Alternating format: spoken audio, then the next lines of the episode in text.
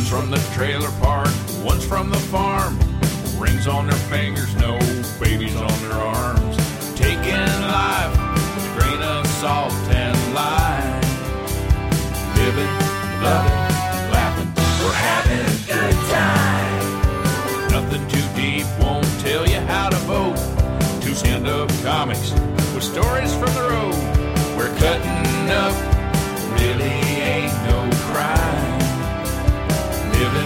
loving, laughing, we're having a good time.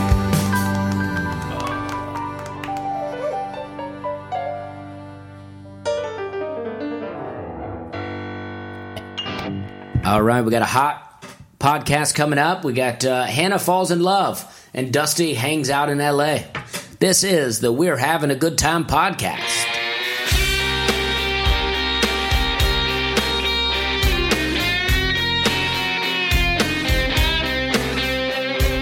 My name's Dusty Slay, and she is Hannah Hogan. So wonderful to be back into the studio, Dusty. Nice to see you. ah, we're having a great time. Nice to see you, Hannah. Nice to see you, Dusty. We're pumped to be back. We've had a busy week, um, and uh, we're happy to be back. We're going to switch up the order a little bit. We want to change it up. We always go where we've been, where we're going. We're going to switch it up. We're going to go right into advice to comics. Yeah, it's the last two months of 2018. Who knows what We're we're, going to do, but we're trying to surprise ourselves. Go out with a bang. we're getting crazy. And what I've got is uh, I got some advice to comics, but then I'm going to read a story because I asked earlier for some comics to send me some stories about some places they've slept on some road on the road, some situations they've found themselves in, and I got several. But the one that I'm going to read is from a friend of mine who is from Atlanta. I think he lives in New York now, named Max Fine. And uh, he wrote a pretty fun story about uh, a situation he got into. Uh, so we'll read that story off. But first, let's do our advice to comics. You are what you are. I'm gonna make him an offer again. I don't know what you're talking about. All right. All right, and this is what I think. I mean, I think this is very important because I think it's easy to get into this. It's I think it's important to to um, not worry about what other comics are doing. It's important to not look at other people and go, "They're getting this. Why am I not getting this?" It's important to do that because you never know what's happening for people at different times. You never know who's getting recognized when and why and what's happening. And it and it may not and oftentimes is not even a reflection on your ability to do comedy. Now I'm not saying that the people that are getting things aren't good and don't deserve them, and I'm not saying that because you're not getting them that uh, it's not you know you could be getting slighted, but you you could not be. You know, you know what I mean? Like mm-hmm. you might not be getting a gig that you think you should be getting, but maybe you're not good enough yet. You know what I mean? Or you may not be getting a gig that you should be getting, but it's not because you're not good. It's some other thing. You know what I mean? Yeah, and sometimes you just have to be patient. I mean, I've been pissed off at people and places and opportunities that I didn't get, and then I got them like two months later, and I'm like, okay, well, Totally. I mean, I've emailed people for months and months and months, and then in the end, uh, I've been I, I take it personal, but I'm I'm I'm usually careful to not say anything rude. Uh, I just get upset in my own head, and and then all of a sudden I get the gig, and then I'm like, oh well, because I feel like sometimes we think this has got to happen right now, and if this doesn't happen right now, then it's never going to happen. But it could happen a year from now, and you'd be like, oh well, I'm glad that happened when it did. Yeah, absolutely. But I will say though that uh, you know I think there's something intrinsic. Uh, I feel like being jealous is a part of being an artist in a little way. Well, sure. I mean, sure. I mean, I don't think there's any way to turn these things off, but to not let it get to you. You know, I mean, it's like we're going to be upset about some things, uh, but you know, the the less the better. Yeah, But because I, 'cause I think that sometimes people hear that, you know, they might hear you say, "Oh, uh, jealousy is a part of being an artist," and then they they get to thinking, "Well, I I'm not jealous about anything. Am I a real artist?" you know, or but I don't think anyone ever thought that though. maybe not. I, but, I highly doubt. but I I think that some people get into the starving artist thing to feel like. Um, you know, oh, I'm I'm living this life. I'm doing this starving artist thing. You know, I've never been a starving artist. Now, granted, I've been relatively poor most of my life. Uh, so maybe I don't even know what starving artist is. Yeah, is. I think you're not quite clear on what that is. But I'm just saying, I've never been like, where's my rent coming from? I always try to plan my life around my financial situation. When I decided to go full time comedy, I, I moved into an addict, and that cost me uh, 250 bucks a month. Yeah. You know what I mean? Yeah, I think uh, I think that what I mean, I guess, is that you know sometimes it's more painful to try to deny yourself feelings of envy and jealousy every once in a while. I mean, let yourself feel it, but don't be consumed by it. I know, I, you know, gotta- I know you gotta people that it out. Well, no, I, that, but but I mean, if if it comes up, it's because you're human, right? But I just just like say from my own journey, it's like when I was younger, I would get consumed with stuff like that, and it really brought me down. And it affected the way I talked to people, the way I talked to myself, the the way I tried for things or didn't try for things. And I think I don't know, I can see that. It, maybe it's more of a young person thing, but I can see it in you know just Well- even people on local scenes. It's like they're so consumed by what they don't have that they're it almost renders them in unable to do anything. Right. Well, that's why I agree. And that's why I think it's important to have a plan. You have to know, you have to have goals and you have to know what, what am I trying to get to because then you got some little things that you can hit all the way to be like, okay, I'm doing this, I'm doing this, I'm doing this, rather than comparing yourself to someone else, worrying about what they're getting, especially in this social media age where sometimes people aren't getting the things that it looks like they're getting. They just know how to play it up, Yeah. you know? Yeah, absolutely. and things come out, writings, articles, things come out about people, and it'll be like the greatest article in the world, and you think, man, how are they getting that? And then you realize that the article is, you know, by their next door neighbor. You know, it's like a nothing article, but if it's shared, then it seems like it's great. Yeah. But and, and that being said, if you're talked about in one of these articles, great. You know, it's wonderful. I'm always happy when I see uh, my fellow comics getting things and getting mentioned in things. But sometimes you also even have to keep those things in perspective. If even if you're receiving it, it's like, is, does this matter? Does this mean anything? Because it's nice to get, nice to share. But if it doesn't mean anything, then it, that's just what it is. It's just I'm always surprised though how f- good it feels when you win. Like even Right. one, one time I won like a really bad open mic contest, but I won it, and I was like, "Woo, baby!" whoa. I mean, it felt good. Yeah, winning's good. We like winning. Winning's Yeah. fun. Who doesn't like winning? winning really is fun. But sometimes it's not But the despair of loss and jealousy really stays with you longer. right. But sometimes you know, like uh, uh, you know, like there's always these articles written like up and coming and this and that, and I'm never, I've never been mentioned in any of those, Mm-hmm. right? And it's easy. And sometimes my, uh, you know, in in inside, I'm like, why, why am I not mentioned in that? You know? Oh, yeah. But it's like I don't care because I have a career, um, and I'm doing great. And it's like if I don't need that article to help me get to the level I'm at, then I don't care. Yeah. You know, and it's like, but you also can use that as fuel. You use that emotion and go, well, well how do I get mentioned? And and what what does it take to get mentioned? Not not just it's not about the article. It's now what do I need to be doing? What can I work to achieve? But sometimes you got to say, you know what? I'm doing the right stuff. That's why if you're hitting your goals, you're doing the right stuff. You just work. You don't got to be worried about you know, not worry about the wrong things. Mm. Does that make sense? Yeah. Because there's a lot of noise all around. Like There is a lot of noise. You know, we could, you know, you could go, you know, you could be doing horrible at comedy, and then you go to some place where everyone likes you and they all tell you how great you are, right? Well, you feel good in that moment because everyone's telling you how great you are. But in the places where it really matters, the audiences are not telling you that you're great. And that's what matters is that the audiences are telling you that you're great. And are you getting new venues? Are you doing new things? Are you taking new steps? Are people, you know, are you going on the road with people? Are you are you are you having success in the clubs? Yeah. Find excuses to prove to yourself why you're better than your opponents. Sure. Yeah. Yeah. But be I mean the audience though, that's that's what matters, right? If the audience is digging you night after night, put yourself in different situations and see is my material working everywhere? Am I only good in the hipster rooms? Am I only good on the on the road gigs? Am I only good in the clubs? Am I good everywhere? Because if you can make people laugh everywhere, it doesn't matter who talks about you. You got it going on. Mm. Mm-hmm.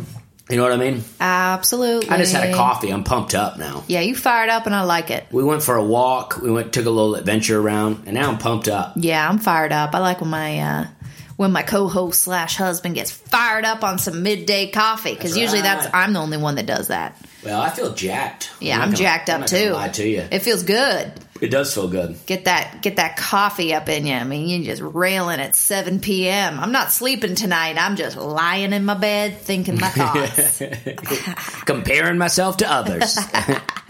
Ooh, we in the fog of the caca bean right now. But I think before we close, though, I think it's important to set yourself some goals so that you know what you're trying to achieve, but also be original. Now, sometimes people hear "be original" and they think, "Oh, well, I gotta, I gotta reinvent the wheel," and it's like, no. You still want to go there, stand up to the microphone, and talk into it. It'd be really hard to reinvent the wheel. I mean, a circle's pretty pretty dope way to transport yourself. It would be, yes, it would. Would be tough, but you could do like a, you know, like a, a kind of an octagon shape, but with many more sides, Yeah. whatever that would be. Uh, tons and tons of sides, so it basically is a circle, but Right. there's little edges along the But way. it is a bit of a reinvention. Yeah, yeah, you know. yeah. But that's what I mean. I think with comedy, right? You want to be. It's still a wheel. You're still on a wheel, but you just got more sides to it. You know, just go up there, just try to make people laugh, and be true to yourself. When I first started doing comedy, I tried to do you know quote unquote redneck comedy, uh, much like I I kind of do now anyway. But I was trying to make it up. And then I was like, oh no, I don't need to make this up. I lived in a trailer park. I lived on a farm. I don't need to make this up. I lived it. Yeah, but I mean, there's different gradations of redneck comedy because you are your own person. So the more you sought to find out who you are and what kind of man you are, the more that was reflected in your act, you know? And it's like, are you a redneck? I don't know. Are you a southerner? For sure. So, I mean, for you to Yeah, I don't labeled, think I'm a redneck. I, no, no, I don't, and I don't But I mean, mean, it's, it's such a it's considered such a pejorative term to people from the South. But I mean, it's like it's a pretty great way to describe a, a mode of thought or lifestyle. right. And I don't, yeah, I mean, I don't uh, mean anything by the type of comedy. What I'm saying is, I was trying uh, that I was trying to make up jokes when I didn't need to make up jokes. Oh, okay. I just needed to to Be yourself. be myself. Yeah. So it's not about redneck or not redneck. It's about I was trying to make up these kind of jokes when I'm like, oh no, I live that. yeah. I can just talk about what I already know. Yeah. That's my point. Mm-hmm. And that's what we got to do. I mean, but sometimes, you know, um, you know, if the truth is sad, uh, it, it, it can be really hard. What do you mean the truth is sad? If it, I'm saying be truthful, but sometimes, you know, as you know, you, you, you sometimes want to talk about uh, the true things that happen in your life, and it can be sad, right? Oh, me. Oh, yeah. Well, just in general, I know I know several people that are doing it. You know, they want to talk about these true things Mm-hmm. about them, and it's hard. So you have to, you know, as you know, you've tried several different things, and I think that you have a really good angle that you're working Oh, on yeah. right I got a new uh, my mom and my brother died in a car accident joke. yeah, Yeah. Yeah. And I think that you got a good angle on that right now. yeah, it's exciting. well, the thing about it is, is I think that it's important for the audience to understand who you are and what your point of view is. That way, when you uh, when you're telling these jokes, they they can see where you're coming from. You know, like if I'm making fun of the Western Sizzlin, uh, you know, depending on who I am, people could take offense to it. Mm-hmm. But if you know that I've waited tables not once but two different times at the same Western Sizzlin, then I'm I got I can make fun of it. I've made the ice cream at Western Sizzlin. I've smoked cigarettes with no hands while rolling silverware at Western Sizzlin. You know what I mean? Yeah. I can make fun of it if I want Yeah, to. your brand is authentic. Right. And so, but people, you know, that don't know me might think, oh, well, Western Sizzlin's my favorite restaurant. You can't make fun of that. Yeah. But you know what? I can. I've Yeah. brought people yeast rolls before. Yeah, and you know what's interesting about you and your act is you also have a big chunk about how you grew up in a trailer park and you know, 9 times out of 10 it just crushes, but sometimes if you go into more of an affluent audience, they kind of pull back because you start making fun of you, you'll make a couple like white trash jokes or you'll not make fun of poor people, but you'll comment on it in your uh act and they'll act they'll perceive it as you dissing poor people and then because they're rich they're like well we don't want to do that we don't want to make fun of poor people that's not right for us to do that but it only happens when you're around more affluent audiences because they don't Yeah. feel like they have the permission to laugh Yeah, totally. i don't know if that was uh, too much of a sidebar No, no, I'm with you. I like it, and it's like so. That's sorry why i've been reading a lot of uh, 19th century french literature lately. Really really getting wordy. Yeah, keeping it topical. You she know, keeps saying we're a uh, redneck couple. She keeps using new words, and then she and then I won't know what it means, and she'll go, "Well, look it up," like she's a teacher, and uh, I'm like, like know, i'm a teacher. I I'm am like, a teacher. If if if you keep learning all these words, teacher of the soul. if you keep learning these words that I don't understand, we're going to be speaking a different language before you know it. Uh, Well, I already speak Southern so that you can understand me. Well, no, I can understand you, but you now you're you? using words that I don't. Can you? You've just said that you can't. well, I've said that we're going to get to a place where I can't. Well, because you're learning words and you won't tell me what they mean. You Well- just want me to look them up, and if I, I've I've learned all the words that I need. I then, Dusty. You know what I mean? I then I'll reform back to this speaking, so me and you can live ourselves a nice little life. Well, I think they're confusing accents with new I ain't confusing nothing. You- You're you're saying that I'm complaining about you doing a different accent. Nah, I'm using a dialect. I reckon. Well, whatever it is, accent. Yeah. Well, dialect. dialect is a form of speech and communication. right? But I'm speaking specifically on new words. Is you? I is. I then. But uh, so that's our advice there, and I hope that that's helpful. Do you have anything else to add? I don't reckon I do. Okay. All right. So if you want, I'll go ahead and read this story. Story time with Dusty and Hannah. let's give it a more clear uh, introduction. So we we said uh, to uh, our listeners send us some stories about horror stories on the road or horror story condos and stuff like that, and we got a, a nice uh, uh, stream of supply uh, replies, and this is one of them from Max Fine, really funny guy from Atlanta. Yeah, and uh, this is this hit me in a special way because uh, Max Fine. Uh, this story is about him, you know, drinking on the road and blacking out. And uh, I did most of my blacking out before I did road comedy. Actually, I've never drank on the road doing comedy. So all, I, you know, I'm at a you know, we used to drive out to Greenville a little bit and Columbia and stuff like that, just different places in South Carolina, but never as a, a professional comic have I drank. I've been sober since 2014 and no, 2012. And, uh, uh, so I've never, but I used to black out all the time. So when I read this story, I thought, oh wow, this is this is pretty crazy. And it's also a condo that I've stayed at, and uh, so I enjoyed it. It's a it's a little long, uh, but I'm going to read it. Great. If you feel like you want to add something in at any point, uh, let me know. All right, so here we go. On March 29th, 2017, I did a show in Huntsville, Alabama at Stand Up Live. I remember thinking to myself that it would be much easier to spend the night in Huntsville than it would to make the four hour drive back to Atlanta later that night, largely in part due to my tendency to drink my weight in whiskey when I'm in Alabama. I reached out to the manager of the club, who very graciously allowed me to stay at the beautiful comedy condo the club had at the time. I pulled into the brand new apartment complex in the downtown area of Huntsville. Ooh, it was clean. Too clean for a guy like me. I had previously been warned to be careful, as the week before, a good friend of mine, Corey Forrester, had gotten in trouble for smoking cigarettes on the premises.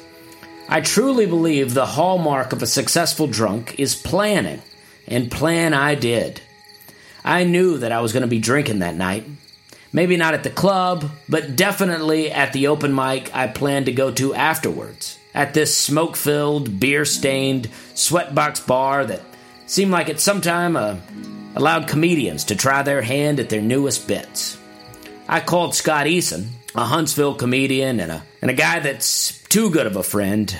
He picked me up from the condo so that I wouldn't be behind the wheel that night, saving and enabling me. We rode to the club, did the show, and made our way to the open mic a few miles away.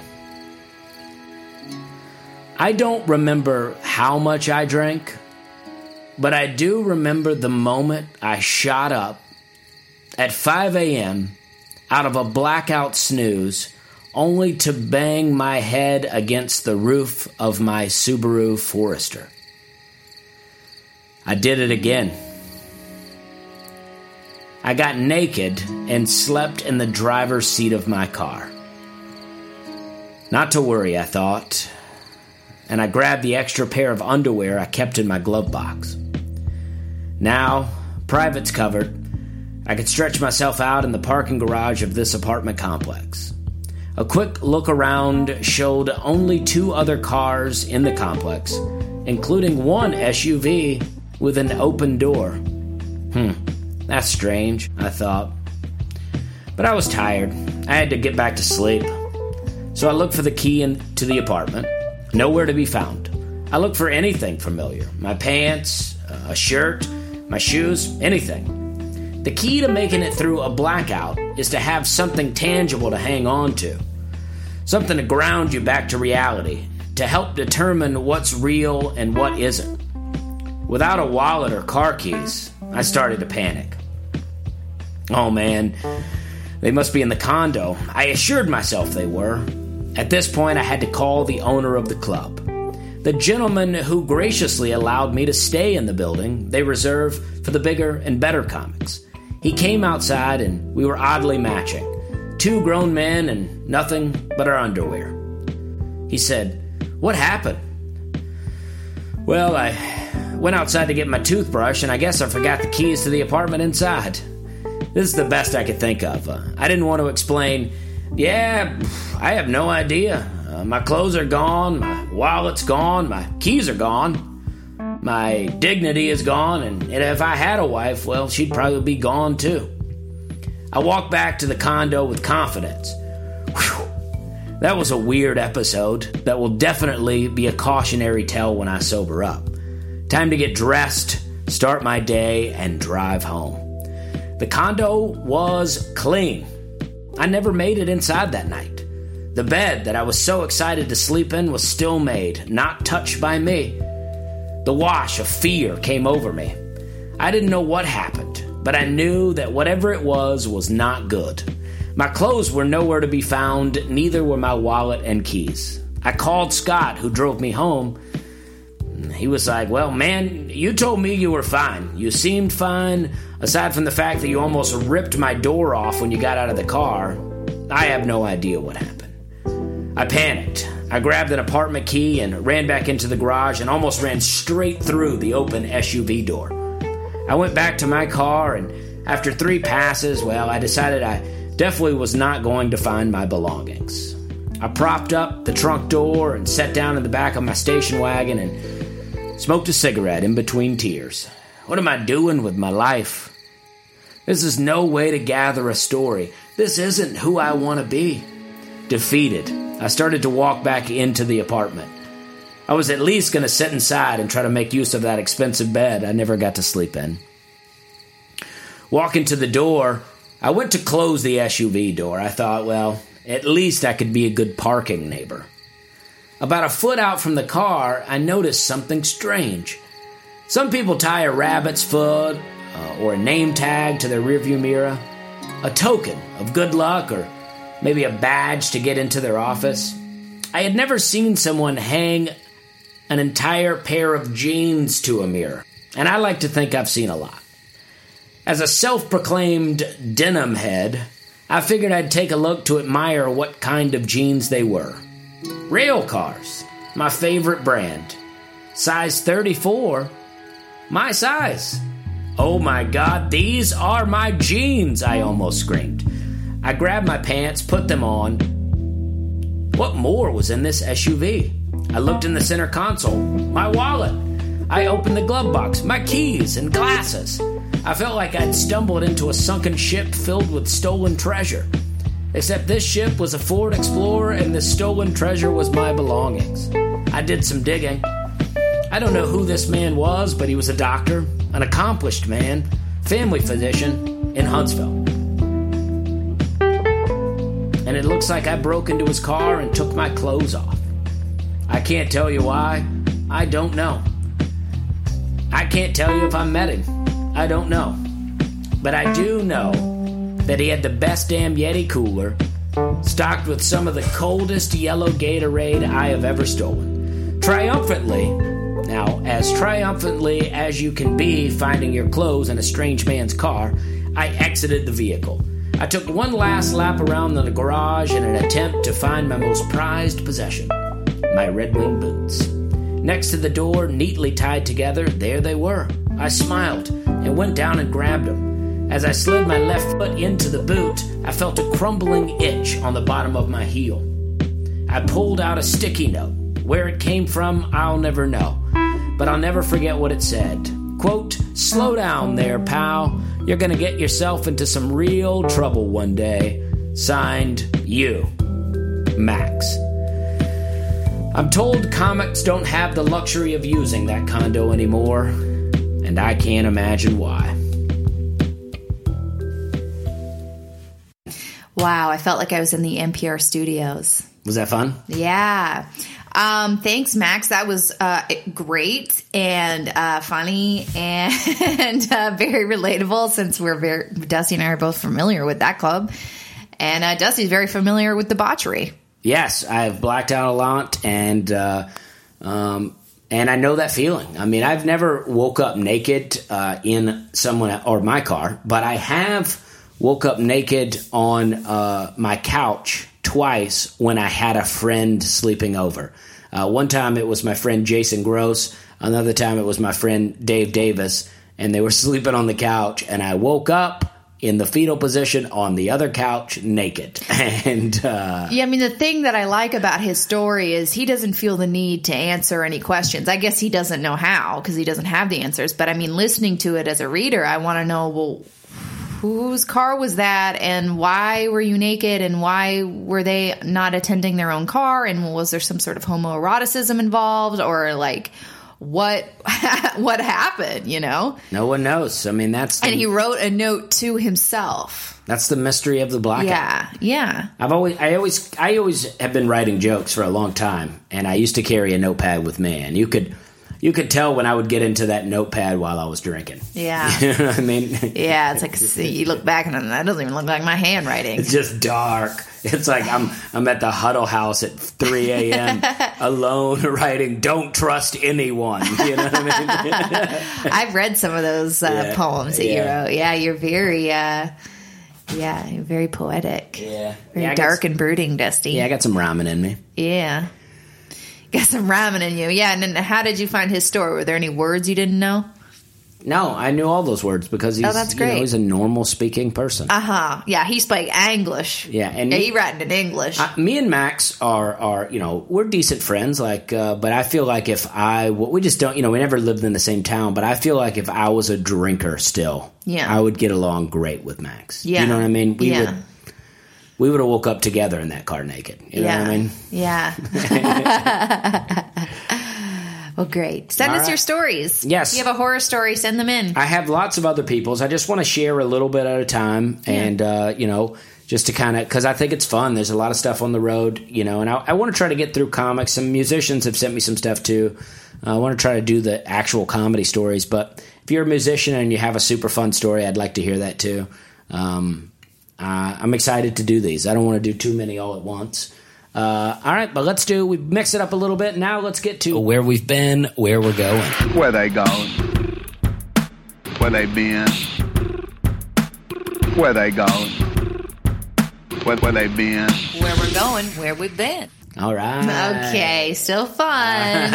it's still fun. All right, so um, last earlier last weekend, uh, Hannah's uh, dad and his girlfriend were in town, so neither of us had gigs, so we were here uh, at Nashville hanging. We'll get into that in a bit, and then next week, this weekend, I'm going to um, uh, Crawfordsville Country Club in Crawfordsville, Indiana. Now it's a charity. I don't know if it's open to the public, but it's right outside of Indianapolis. If you live there, look that up. I'd uh, love to see you. Love to have you at the at the club, but I don't know if you can come or not. You know what I mean? Yeah. And I also don't want to try to advertise it to get people to pay charity money fees, unless unless you're interested in the charity. I think it's something about animals. Mm-hmm. Tonight I'm at Sidebar in Nashville, Tennessee. Yeah, and um, that'll be a good time. But I fear that by the time this podcast is out, no one's going to have time. to Yeah, it's listen too late, but I just want people to know that I'm doing things.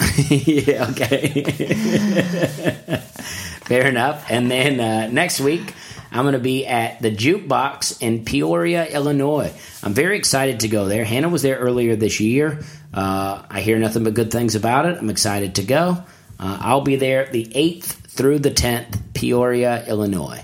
And Hannah, Yeah, I'm going on the road this week. I'm heading up to Iowa. Uh, I'm going to be with Jimmy Pardo, my friend Jimmy Pardo. Haven't done stuff with him in uh, since uh, the summer, but I'll be with him at a casino on Wednesday in like Dubuque, Iowa, and then I'm going to be at Penguins Comedy Club in Cedar, Cedar Rapids this weekend. So that's going to be um, Wednesday. We'll probably, I guess, we'll probably do an. We could potentially do another Yeah. podcast before. Well, it's just Wednesday the seventh. Yeah. and then the tenth and the eleventh. no. Wednesday it's the Wednesday. 9th.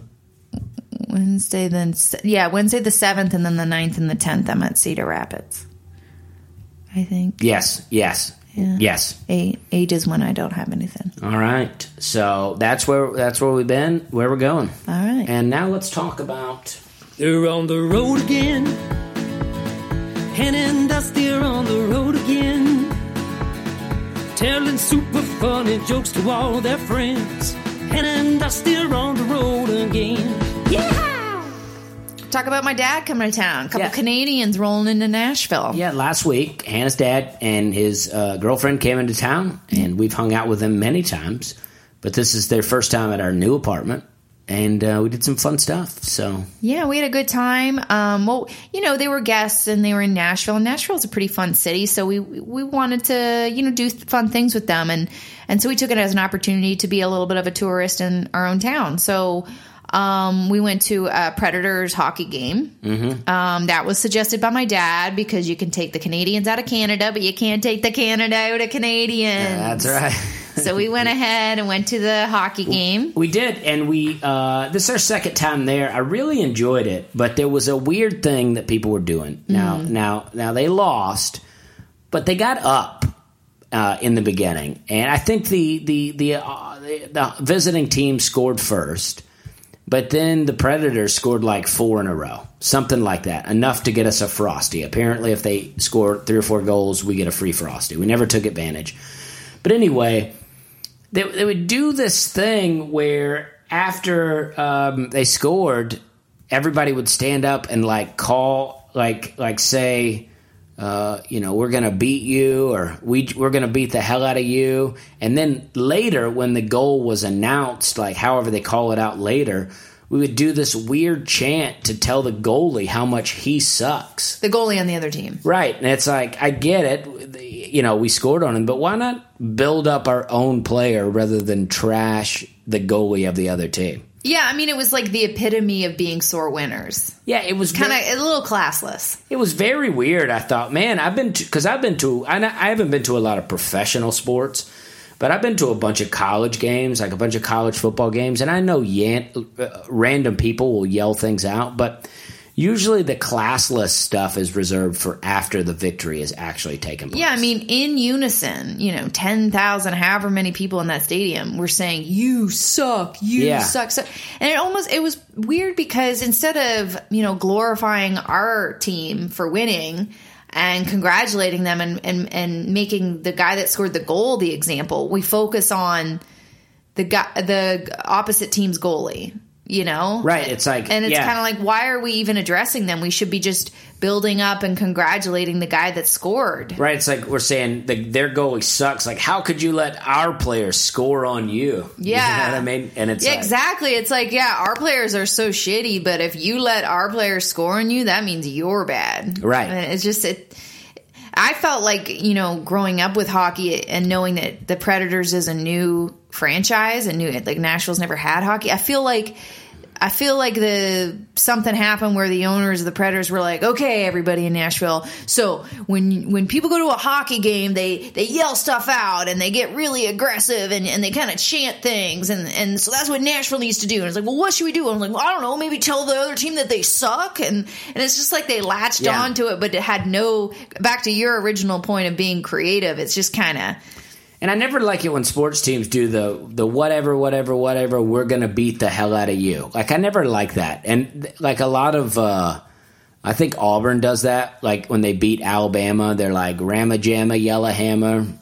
We're gonna beat Alabama. I don't know. I don't know. But it's always a beat the hell out of you thing. And I just think, I don't know. Maybe that's why I don't play sports. But I just felt I don't care that they do it. I, I mean, if I go back, I had a great time. Right, right. It didn't. No, ruin- but I did I, ever, but it was almost annoying to hear, even though it was my own team, Right. Winning, I was like, really? That's our chant? I'm not saying that. That's But I did like juvenile. that when they scored a goal, they had Tim McGraw come on the screen and he said, I like it. I love it. I want some more of it. Don't know what it is about the Predators scoring, but I like it. I love it. I want some more. I mean, there was so much about Nashville hockey that they have figured out because they've been able to intertwine the country music themes. Mm-hmm. You know, they, they it's fun. Everyone's wearing yellow. People are doing uh, glow sticks, and the audience is fired up. And and in the in the um, half times, I mean, there was live country music playing. I mean, there was so much that was working, but the Yeah.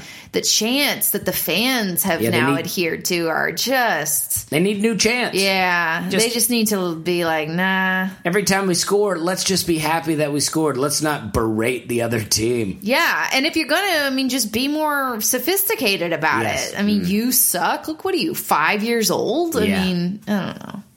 Yeah, I didn't like it, either. Yeah, I didn't, we didn't know we were going to talk about this, but it's good. It Well, I just good. yeah, especially when the other team in the end wins. Yeah. right? it's like you've been telling them they suck the whole game, and now they beat you. It's like, how do you feel now? Yeah, that's karma. yeah, I don't know, but I'm with you. Yeah, It, it, it and um, I want the Predators to win. I think it's fun when they win, but I do think that's a weird chant. And I'm not the chant police. You can chant whatever you want, but I thought it was a weak chant. I think it's a weak chant too, Dusty. Yeah. Um, but yeah, so we went to the Predators game, and then we thought, you know what? We neither one of us had been, or I haven't been to the Country Music Hall of Fame. Um, and I haven't been. Obviously, very typical Nashville, and so uh, we took my dad and uh, Mary Pat, his girlfriend, to the Country Music Hall of Fame, and I had a great time. I had a great time too. I really enjoyed it. I, I, I, I knew that I would because I love country music, but I enjoyed it more than I thought I would.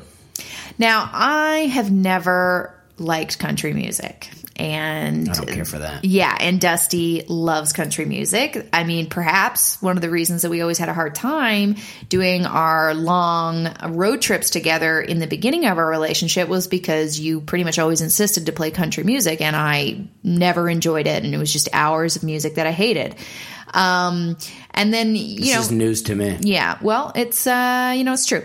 And and then now 3 years later, I I still, you know, there's like a couple songs I'll be like, "Oh, you know, Fancy by Reba, that's fun."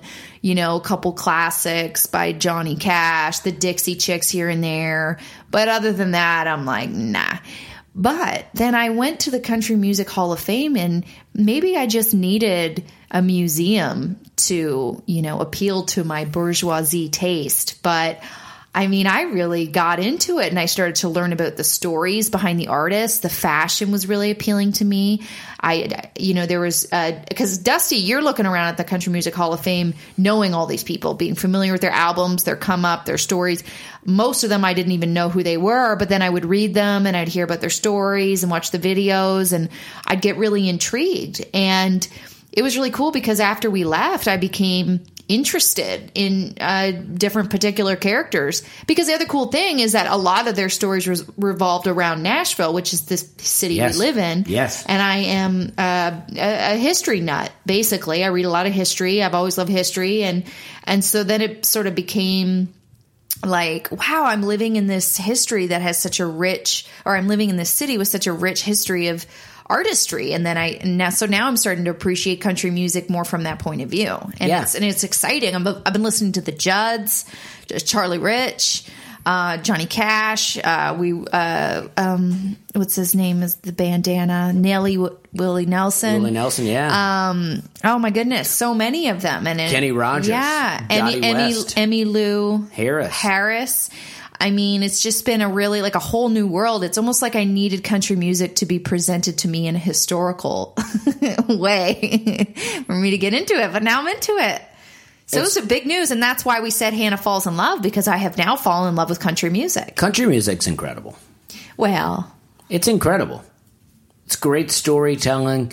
It's great music. Uh, I don't know, instrumental stuff. I mean, you know, there's some country music out there now. I'm not trashing it all, but there's some out there now that's not good. And I feel like a lot of the not good stuff gets the mainstream attention.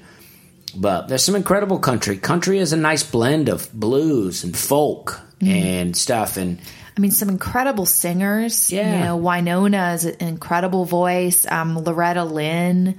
Uh, oh man, I got really into Dottie West Yeah. and read about her sad, tragic end. And, And a- a you know, I really love like tortured artists and stuff like that. And there's plenty of them in country music. They've been, A podcast I like is called Sleeping on uh, Me. Cocaine and Rhinestones, uh, Yeah. and that's such a great podcast about the history of country music. yeah, yeah. We wa- we also watched uh, with my parent, or my dad and his girlfriend, um, the movie Walk the Line. Yep, with Joaquin Phoenix. I've seen it in the past, but it's been a long time. It'd been a long time since I'd seen it, um, and I really enjoyed it because you really kind of understand.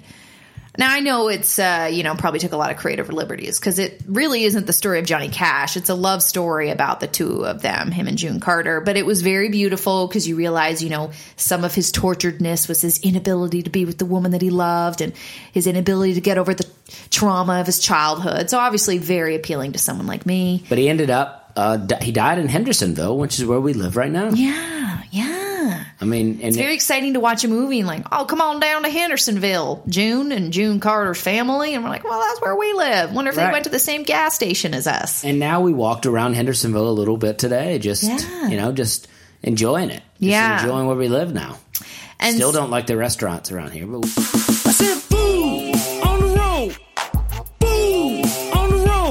Yeah, one of the things that um, happened when my dad was over was him and uh, his girlfriend wanted to give us some cooking lessons because my dad knows that I am not a domestic woman, and uh, and I guess they wanted to and that teach. Hannah doesn't like the stuff I cook.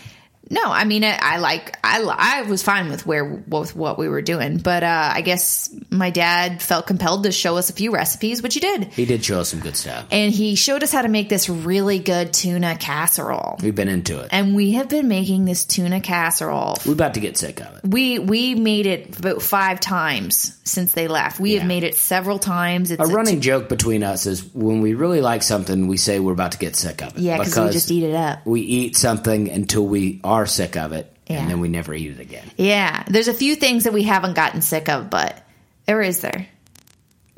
We always said we were about to, but then maybe well, we, we, used did. to have all these restaurants near us when we lived on the west side of Yeah. of, of Nashville, and uh, we would always say that about them. But Yeah. man, man, I wish they were near us now. But anyway, so my dad told us, showed us how to make pasta. We had really good pasta, and then, and so the, the thing is with me is I love pasta. I love eating pasta. I try to eat it all the time, and Unless you try to take her to a pasta place in the daytime. then she'll say something like, I don't eat pasta in the daytime. like, I'll be so excited. I'll see a pasta place and I'm like, ooh, I know Hannah will like this. And we go in and she orders a salad. I'm like, what are you doing? what, what kind of creep eats pasta at twelve? I will say I took, uh, we took uh, Hannah's dad and Mary Pat to um, Hattie B's. Hattie B's and they ordered the mild. Yeah. Yeah. Uh, But I want to get to the point of pasta Okay. because I've always been the purveyor of pasta and I've always tried to eat pasta and whenever I would uh, Uh, whenever I would cook at home really it would be pasta. But Dusty you know he's a meat eater. He is a carnivore. And so he never really was into pasta and it's been a bit of a problem in our marriage.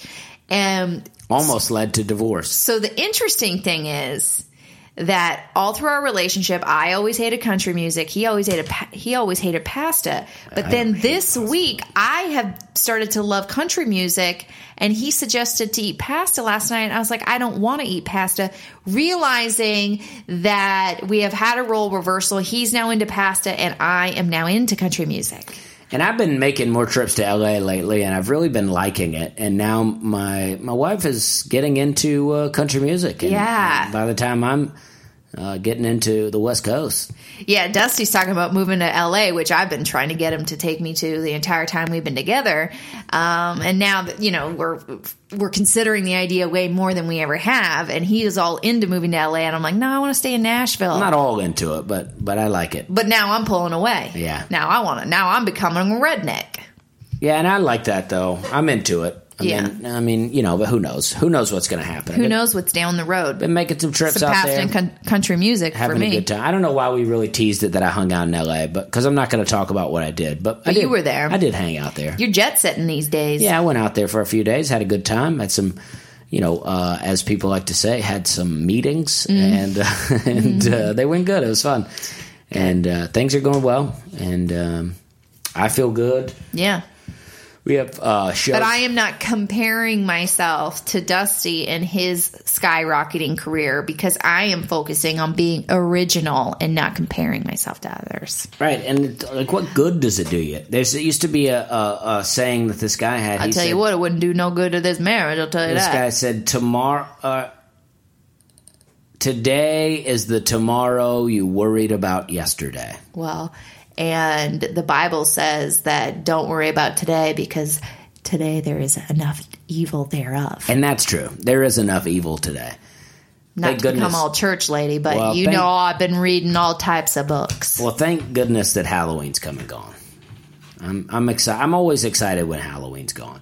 I'm not. I mean, I, I know that adults have really been adopting Halloween, but I'm not a kid anymore, and I don't want to play dress up.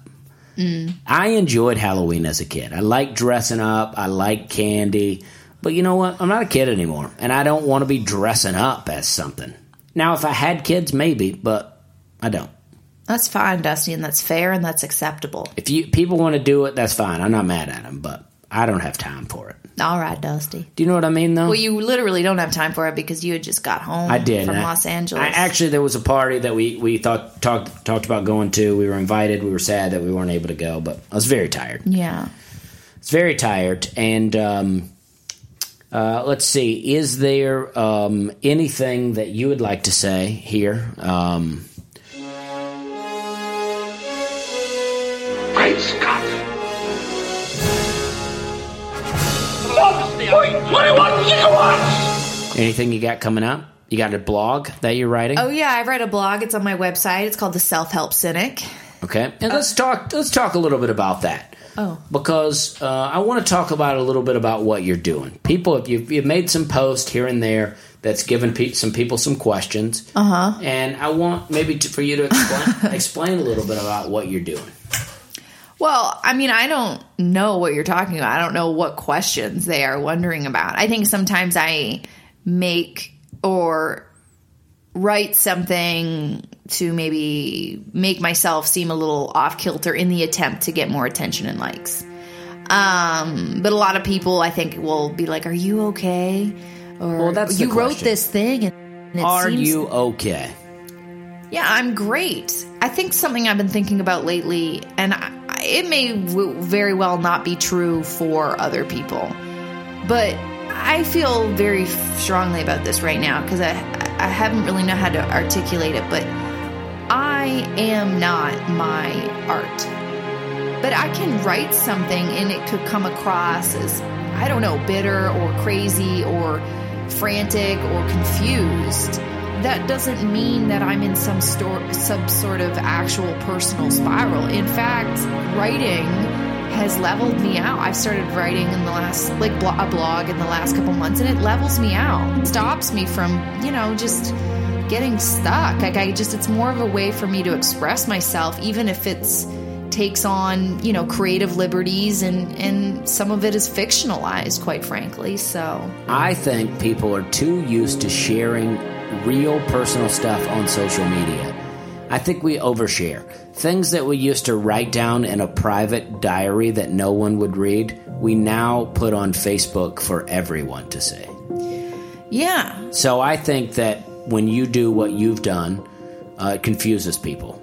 Well, the other thing I want to say. Not that it's wrong. You, you, people, you know, people are allowed. People can be confused. You can confuse people. I think we are a bit of afraid of our emotions. We're afraid of being misled or disappointed, or you know. But these things, they're going to happen.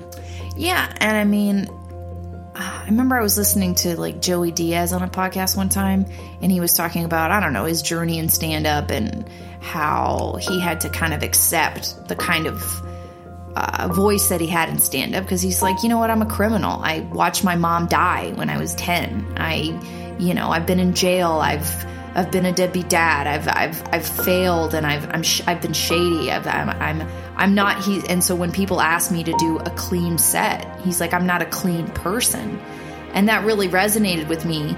Not that I've been a criminal like Joey Diaz, but you know, I my mom died and my brother died in a car accident when I was 16. You know, it's like I've been traumatized essentially, and it's had a real effect on me. So for me to try to when people ask, "Are you okay?" I'm like, "Well, yeah, I am, but I'm as okay as I as I could possibly be." You know, but I, writing what I want to write is a way for me to to I don't know, cleanse myself of all the weird things that I think sometimes. And I understand that some people don't understand it, but I know I'm okay. And it feels good for me to express myself. And sometimes I like to push buttons. So, you know? I totally know. I'm with you. I just thought that that would be fun to have you explain that. Well, and you it have a was fun. less fun than you maybe wanted. I don't know. I had a great time. Okay. And you have a blog, and where can they go to find that blog? Yeah, now this feels like my blog is really hyped up. I didn't know you were going to hype up my blog. Um, I mean, I've had a blog Where on can and we on. find it? Okay, but let me just explain. Oh, I'm sorry. I've had a blog on and off take it easy. since I don't know the the aughts basically, and I'll write for a couple months and then it'll go dormant for a couple months and then I'll write again. But my blog is on my website and it's What's the website? hannahhogancomedy.com. HannahHogan.comedy is where you can find the blog. Yeah, Okay. Well, I just want people to go there and read it. I know, but you're not letting me explain what I want to say. Well, but I want them to know where to go get it. You know what I mean? I Okay, it well, it's on be- my website, hannahhogancomedy.com. It's in the link on my Instagram. And uh, yeah, I mean, I try to be articulate, but they're sort of uh, emotional style essays or fictionalized short stories. So, you know, some, and I also try to do one, a new one every week. So, yeah, they're not going to always be the cleanest, clearest things, but whatever. It's, No, it's content. and I'm I- trying to just do it as well as I can. But that's what I just want people to go there and read it. I think that it's a nice uh, insight into your world, into your mind, and I think people should go check it out. yeah. That's what I'm saying. Okay. We're not. Uh, it doesn't have to be clean or put together or whatever it is. Yeah. You just that's your thing out there, Yeah, it is my and I want people to know what you're doing. Oh, you're sweet then, Dusty. Yeah, I want I people appreciate to it. know what's happening. What do you got going on? You know. Sorry, I just I, I, I get insecure because I mean I, I feel like my whole life people are like, "Are you okay?" Like, and I'm like, "Well, I don't know." It's like if, if you look at my life on paper, it's like why Well, why I- would you even ask that question? Well, it's I like I don't know how how are you? I mean, are, are any of us okay? I just because I'm just because I'm uh, voicing it doesn't mean that I'm any better off than you know your average soccer mom. Well, I am okay, and uh, well, you are okay. I ask you several times a day, "Are you okay?" and uh, so Sometimes I'm not. Yeah. But you had made a post a while back that caused people to ask some questions, and um, Yeah, but I'm also a shit disturber and a little rascal. and I like that about you. Yeah, and I was like that before my mom died. So, you know what I mean? Add a little trauma on top of that, and you got yourself quite a little vixen. Yeah, and I like that about you. You Thanks, know, we're having a good time out here. I like how, uh, how even keel you are. Yeah, well, I'm, I feel good. This is a nighttime podcast for us. Yeah, we fired up on coffee. yeah, pretty. I got pretty jacked up, but And I've been reading French literature. I also feel like sometimes the more we have going on, I got exciting stuff coming up throughout the year, various things. I got some corporate gigs coming up. I got some other things that I, I that I can't talk about, that but I feel like they're coming up, and I and I don't I don't like those kind of teases, but I feel like it's okay to say it versus make, Ew, did you just do the thing where you're like, I've got a big announcement coming up? well that's what I was about to say I'm not doing that yeah, on don't. Facebook Well, it feels like you're doing it. I'm not doing that though I mean, Oh, okay. I'm not on Facebook. No, you go on Facebook and you write, I got a big announcement coming up. And I'm not, you know, if you do that, that's your thing. I get it. We're all trying to get likes. Yeah. But I'm, I'm, uh, We are all just trying to we get are all likes. trying to get likes. So You know when I mean? people, When you question what someone's doing online, just narrow it down to we're all just trying to get right. likes. So when people do that and say, I got a big announcement coming up, I can't talk about it right now. Like I always kind of roll my eyes, but I'm also like, I know what you're doing. I get it. Yeah. I'm doing that in my own way. That's you actually know? what I talked about in my blog this week. Oh yeah, okay, good. Yeah. because you know that's what we're doing. Whether we're comics whether we uh, you know we may have an office job and we're like you know people make fun of people posting food but if you work in an office and then you go out to eat and you get this real cool looking meal that comes in front of you hell take a picture of it. Put it on instagram. Why not? You know what i mean? I dig it i want to see some of that stuff Yeah, and also before I met Dusty, I really hated when people would share pictures of couples in love. It was just like really triggered me because I was so lonely and sad.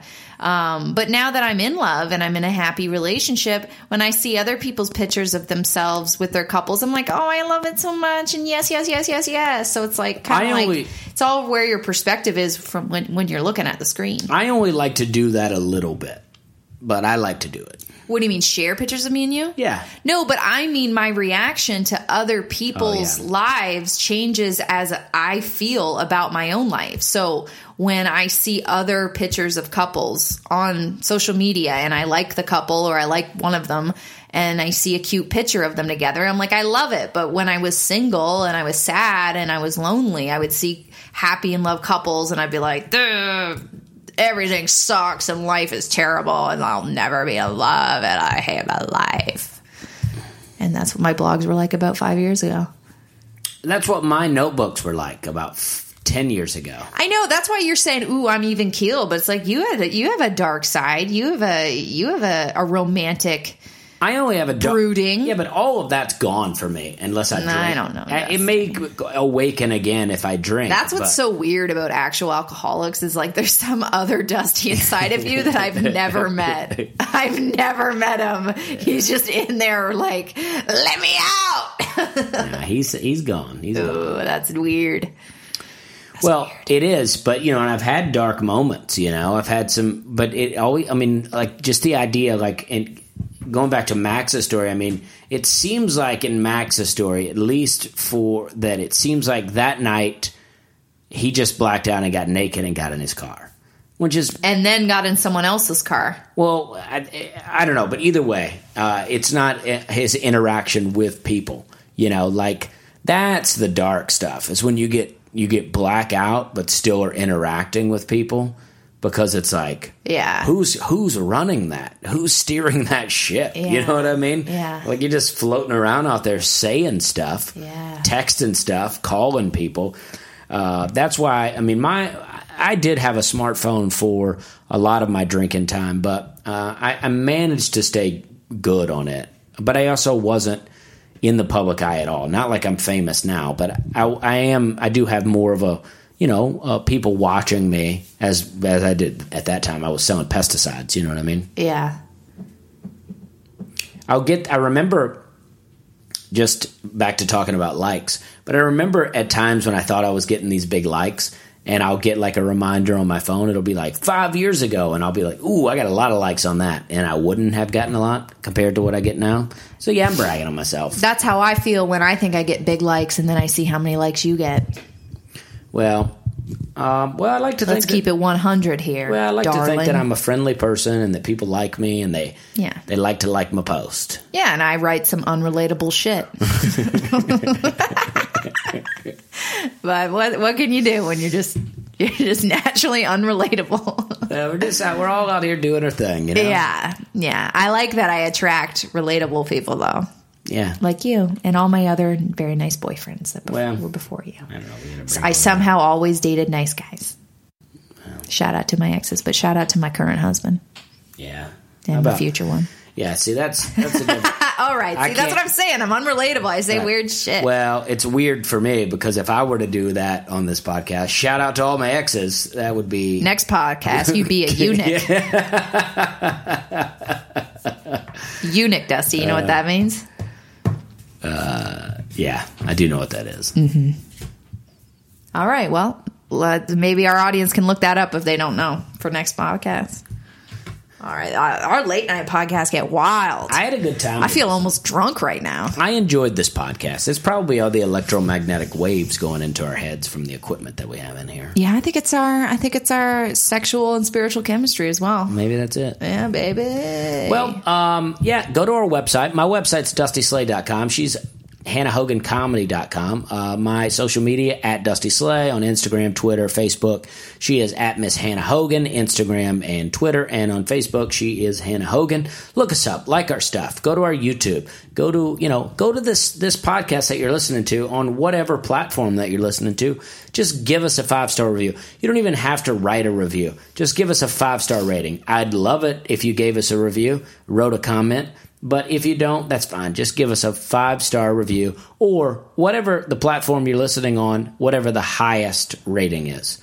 Uh, don't mess around. Don't be a real critic and go, well, uh, it drug a little bit towards the end, so I'm going to give four stars. Make it five or take a hike. You know what I mean? And uh, yeah.